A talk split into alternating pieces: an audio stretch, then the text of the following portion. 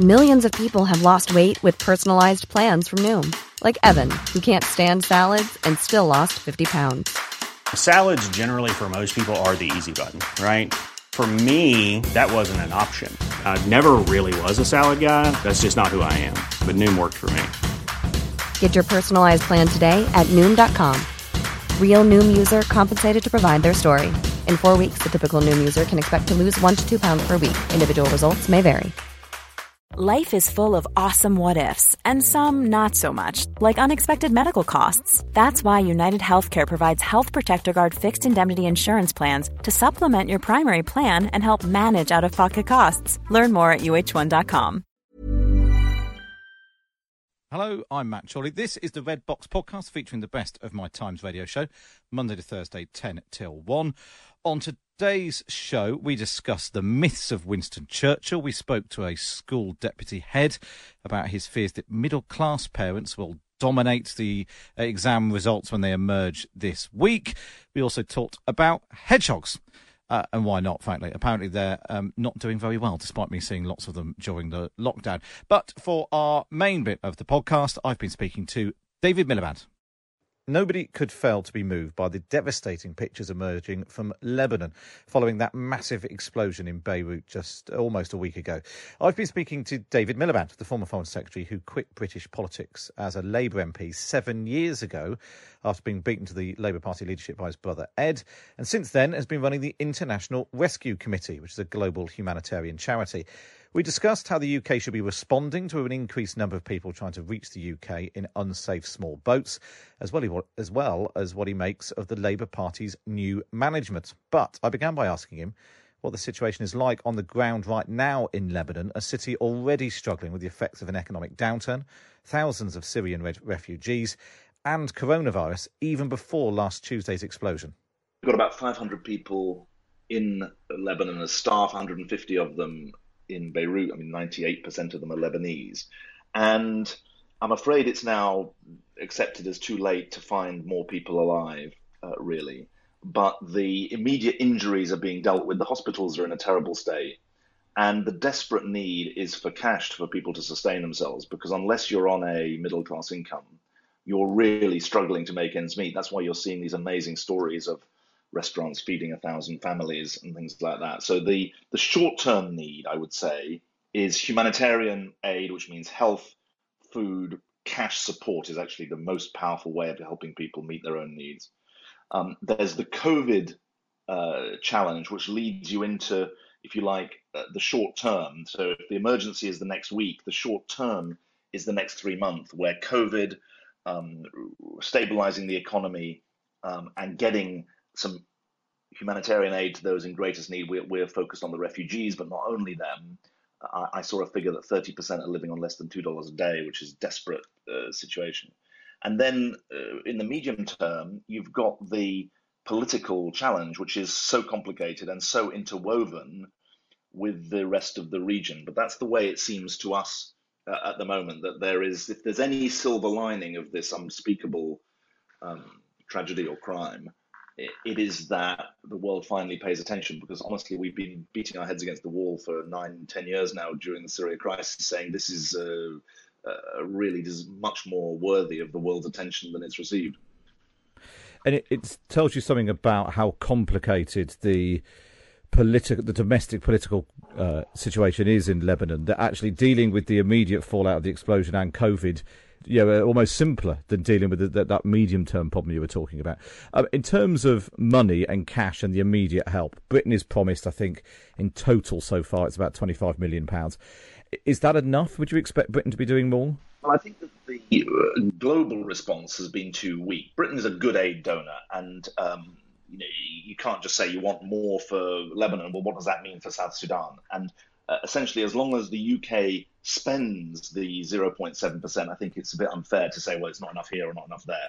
What's undoubtedly true, though, is that the overall needs in Lebanon were not being met last Monday, uh, a week ago. Uh, before the uh, explosion hit, you've got an economy in free fall, 80% fall in the value of the uh, currency. You've got 25% of the population who are refugees. You've got uh, and half a million Syrian kids now living in Lebanon, only 30% of them in school, even before COVID struck. So there's a humanitarian development failure. And I don't want to, it would be wrong to say that's all the UK's fault because overall the UK is a good aid donor.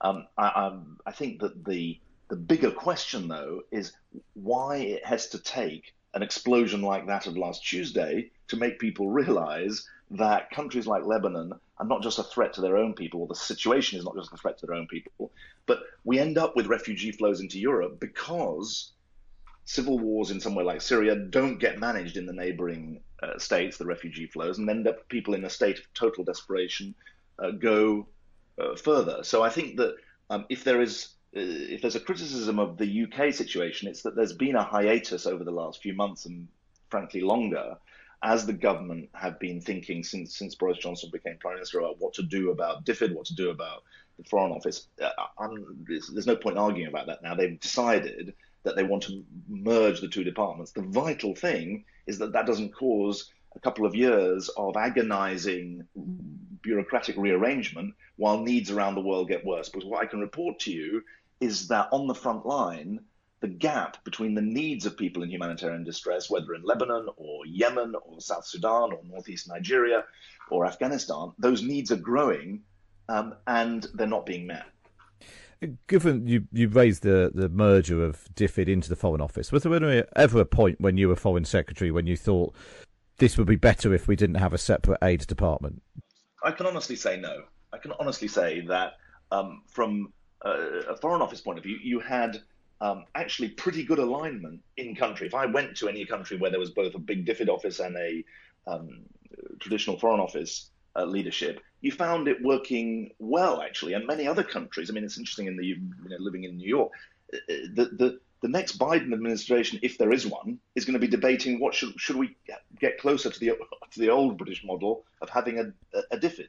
So um, I can honestly say to you that um, the uh, of course people in the foreign office say, well, you know, DFID's got more money than we have, but there was a skill set in DFID that put an emphasis on high impact, high value for money humanitarian and development aid, and there was a political um, effort on the uh, Foreign Office side. Now, one thing actually the Tories did after we left was to have a few years after we left, they had sort of joint ministers and things. Actually, I think that was a pretty good idea.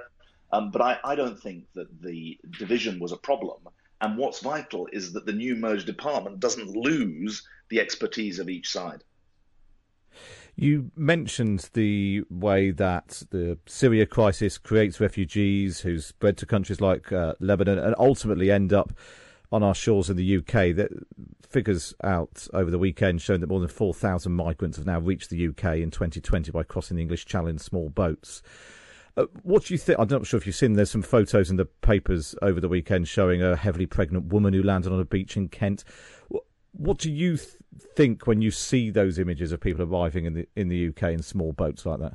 Your, your first thought is for the people concerned. I mean, you've you've got to be desperate to pay three thousand pounds to a people smuggler to get into a overcrowded dinghy to try and get across the channel. We know that not just from the testimony of people um, coming across to the UK, but frankly, we know that from our International Rescue Committee work in Greece. Uh, we know that elsewhere. We know that from the southern border of the United States. People put themselves in the hands of coyotes, they're called in the US. And so you've got to be desperate to do that. You've got to think you have that the risk of death, which is real, is worth a chance worth uh, taking. And so I think that there is a an immediate sense, you know, there, but for the grace of God, go go go us. I mean, it's a, a sense of desperation. You have a feeling of exploitation because they are being exploited by the people uh, smugglers. Um, I also just checked that, that, our experience around the world, and we we're, we're a global humanitarian agency in 40 countries now We've got about 13,000 employees and 17,000 uh, volunteers who are often refugees themselves. Um, and we're also the largest refugee resettlement agency in the US. What marks out um, this is not the choice of whether you get asylum seekers or not, whether you get refugees or not. The, the issue is do you have them arriving in an orderly, legal, safe way, or do you have them arriving in an illegal, disorderly, unsafe way? And to do that, two things to do to get to the uh, safe and orderly. Two things are absolutely key. One is international coordination, and um, I have to say that um, it's slightly ironic to hear some of the calls for minimum standards across Europe, um, uh, proper coordination of asylum policy. That's precisely what the EU is legislating on at the moment, and we're obviously not part of that. So we're having to reinvent that uh, as the UK. But the second thing is interesting. Absolutely key to whether you have this situation under control or not is whether you process the asylum claims in an efficient way. Just to give you an example, in the US, it takes if you arrive from the southern border now, you might not get a court case for four years. There's 1.2 million people in the immigration court backlog. In Germany, it takes eight or nine weeks to process an asylum claim. That's why they've got through those one and a half million claims, contrasted to the 4,000 you referenced in the UK, the one and a half million German claims. Now, in the UK, only 25% of asylum claims, according to the latest figures, were decided within six months. And the Home Office has abandoned the six month target for processing of asylum claims. And all of our technical experience as a humanitarian aid agency, uh, we don't say, you know, everyone should automatically be waved through. We say every case should be properly done. And if you don't do them in an efficient, fast, and fair way, then you store up problems. And I think that's a big part of this now. Uh, Priti Patel tweeted a few days ago I know that when British people say they want to take back control of our borders, this is exactly what they mean, referring to the number of boat crossings. Uh, how do you feel about all of this being sort of caught up in uh, you know, the, the, plight of people who are clearly very desperate, as you say, trying to cross the channel in small boats, being sort of caught up in the what appears to be an ongoing political battle over the merits of Brexit.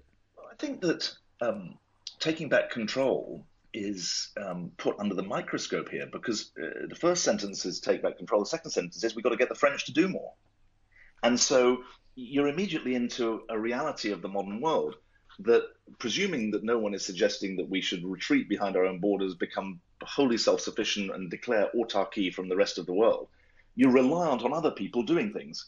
And so I think that um, there's some scrutiny that's uh, required there. I think the deeper point that you're making is a profound one, actually, because there is a danger that the people who are seeking to escape from persecution. And I mean, not everyone is in that situation, but there's a lot of unsolved conflicts around the world.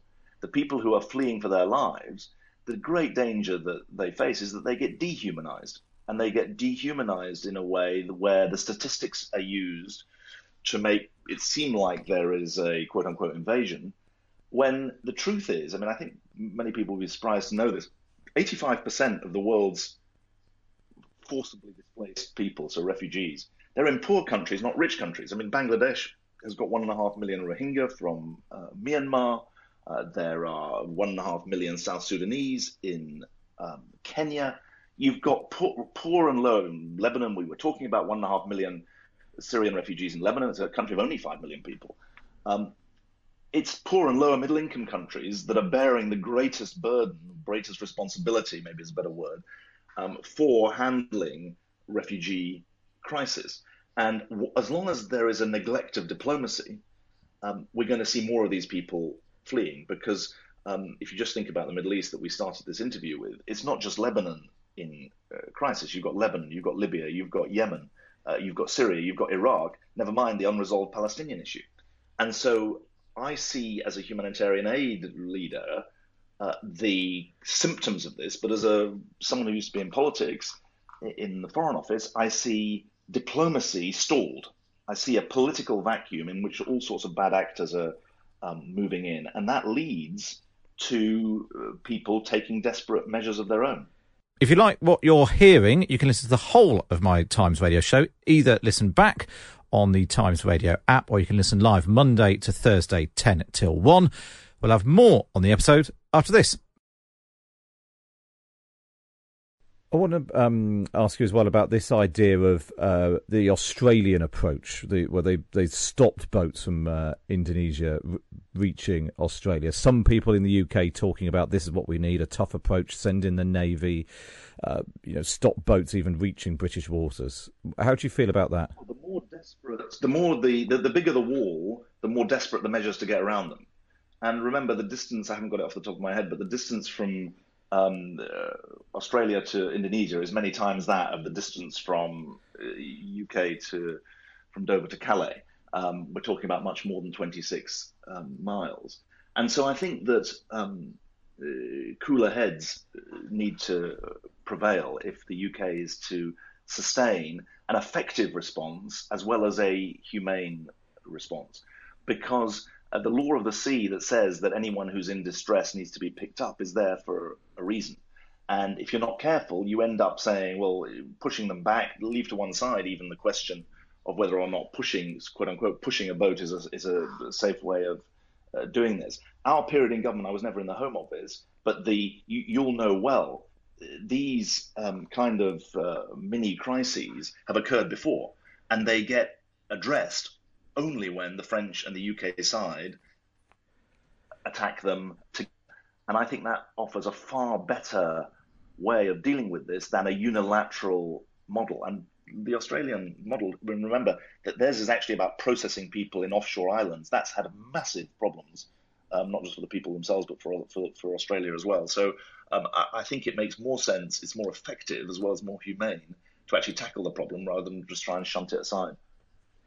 Obviously, this has all been bound up, particularly in the UK, particularly around Brexit, in legitimate concerns about immigration. You've had uh, whether it's you know Nigel Farage using these boats landing as a as a as a way of criticising the government and trying to restoke uh, concern about uh, immigration. But it, you, you, know, you go back in the past, you had uh, Ed Miliband had his control on immigration mugs, and and or you know, the, the, it became a hostile environment basically around immigration, which which it feels like it's making the country hostile towards people just incredibly desperate, fleeing war torn countries. Actually, the figures are the the country's becoming less hostile, which is interesting. But look, you, you say legitimate concerns. Also, uh, it, it seems to me that any country has got to be an effective organization of its borders, who comes in, who goes out, and there are different choices about uh, immigration policy. That's fine. Um, there are international obligations in respect of refugees, who are people who are fleeing the um, fleeing crisis, and there are different obligations, and I defend that because the moral claim of someone who's fleeing for their life is different from the moral claim of someone who wants a better life. When we came into government in the late 90s, 1997. I know this seems like prehistory to someone like you, but um, there was a, you know, this, this, wasn't the Napoleonic era. Um, the uh, um, there, there, was an unbelievable mess that we uh, inherited in 1997 about uh, people from uh, Kosovo and from the former Yugoslavia. What happens when issues of immigration and issues of refugees get confused is it's bad for both. I do, however, have to point out that it's to hear that Nigel Farage is attacking the current government on their um, management of the issue reminds me of illegitimate use of the immigration issue. Which remember before the uh, before the Brexit referendum, you had Nigel Farage standing in front of posters claiming that there were hordes of people ready to arrive into the UK, and that was shown to be completely untrue. Never mind the claim that 80 million Turks were going to arrive. And so uh, my point would be there's a legitimate debate about immigration, but there's illegitimate use of people as political battering rams. And uh, look, in the US, uh, it's now the situation. It seems incredible to say this because uh, the contrast with Britain is so strong. There hasn't been a single piece of immigration legislation in the US since 1986. That's why they're in a mess. That's why they've got 11 million undocumented people. Now, you can make a good argument the UK's got the opposite problem. It's had a, goodness knows how many, 10 or 20 immigration bills since 1986. And um, it, often there's a new bill before the old one is properly uh, implemented. But I would say that um, one of the lessons of the COVID crisis that I think has been heartwarming is people recognize that immigrants uh, give to the country, don't just take from the country. And actually, as I say, we're a refugee resettlement agency in the US. We've got figures showing that refugees pay more in taxes than they take in welfare benefits uh, when they arrive. If you fled for your life, my God, you know the value of freedom and you're determined to make the most of it. Just before we move on, do you think that you mentioned Nigel Farage, but do you think Priti Patel is, uh, in your words, using uh, people as political battering rams? No, I wasn't. I wasn't trying to uh, no. say that, and I'm not. And I'm not trying to make a. I mean, I, I've got to be, you know, of course I've got strong uh, views, but I, I'm, I'm careful about uh, about this. You know, she's got her job to do. There's, there, there is an official opposition. Fortunately, they're doing their job better than they were in the recent past. And um, I, I, wasn't uh, having a pop at her. Well, um, you, as you've brought up the opposition, I suppose the first question is how how do you think Keir Starmer is doing compared to his predecessor? That's, that's a very low bar uh, because uh, his predecessor led him led, led us to the worst defeat since 1935. So, um, or 1931, in fact. Um, no, I think he's doing everything that can be asked of him uh, uh in very difficult uh, circumstances. Now, the, the, the, the, tragedy, the trauma, is that we're starting from an unbelievably low base. Um, I actually gave an interview to the Times in 2016, um, maybe it was early 20, no, it must have been 2016, saying I feared that we were further from power than the, in the 1930s. And sadly, that has proven to be uh, true. But I think he's doing everything that's asked of him. He's got he's, he's brought talented people in. He's making sure that talent is really um, brought forward.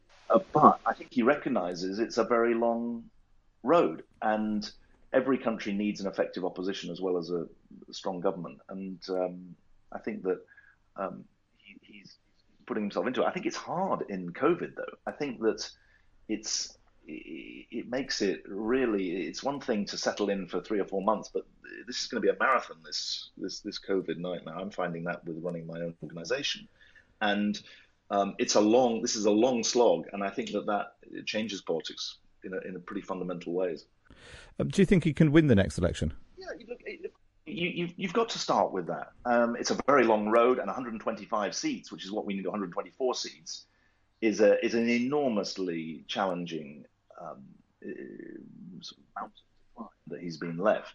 You know, there are huge unresolved issues still around the British political landscape. So why why, why say uh, it's impossible? What I think he's right to do, uh, uh, and which probably I can say in a more stark term than he can, is that he has been left a mountain because the party was was effectively rendered unelectable uh, by 2019.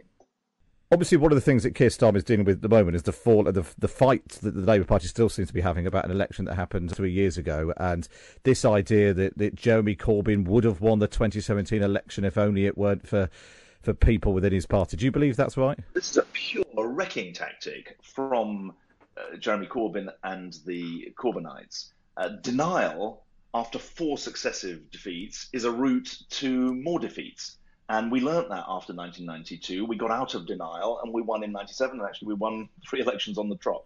And if we don't really understand that when people got a, a, look at Labour in 2017, we couldn't beat the worst Tory campaign in history, 750,000 votes we were behind.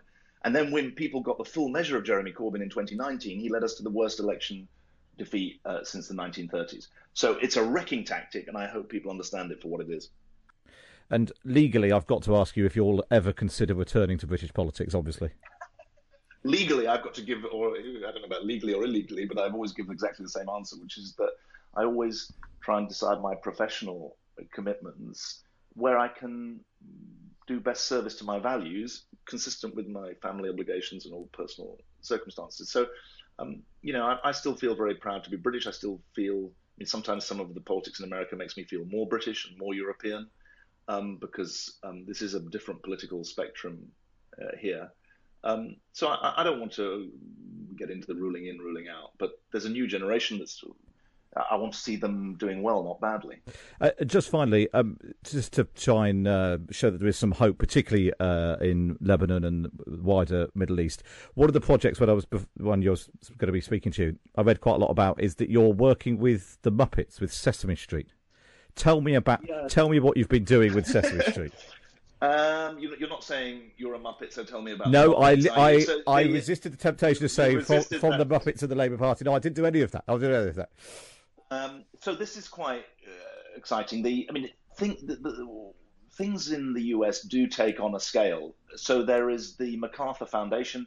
They announced that a hundred million dollar prize to tackle one of the world's great problems. We teamed up with the Sesame Workshop, who are a um, offshoot of uh, Sesame Street, and we put in a hundred million dollar bid to uh, address what's called uh, toxic stress, which is effectively trauma among uh, refugee children in the Middle East um, uh, from the Syria war and also children inside Syria. And we pledged to use the in person services that the International Rescue Committee specializes in with the digital services that Sesame Street has uh, pioneered around the world. We're helping 1 million um, displaced people and kids in war conditions in the Middle East, as well as seven or eight million kids around the rest of the region by TV. And we're trying to help them rebuild their lives because our mission is helping people survive, recover, and regain control of their lives. And it's it's just incredibly um, not just endearing, but exciting to see the way uh, people crave human contact and can uh, gain trust and strength from human support. And that's what we're seeing in the work we do. It's very scientifically research based. I mean, it's been thrown into um, a bit of a torpedo from the COVID situation. But I think that it's really um, it is a sign of hope, and it's a sign that you shouldn't give up. And I always say to people, people sometimes say to me, "Well, why, what gives you strength?" And what gives me strength is that while the people who are our clients are strong, courageous, and are able to smile, what right do we have to stop doing so? Well, ending on a slightly more optimistic note there, David Miliband speaking to me from New York, where he's based with the International Rescue Committee charity. That's all we've got time for on this episode of the Red Box podcast. Uh, you can now listen back to my whole show on the Times Radio app, where you can also now listen to all of the Times podcasts, including Red Box too. Make sure you subscribe and review at the Red Box podcast wherever you listen. But for now, from me, Matt Chorley, it's goodbye.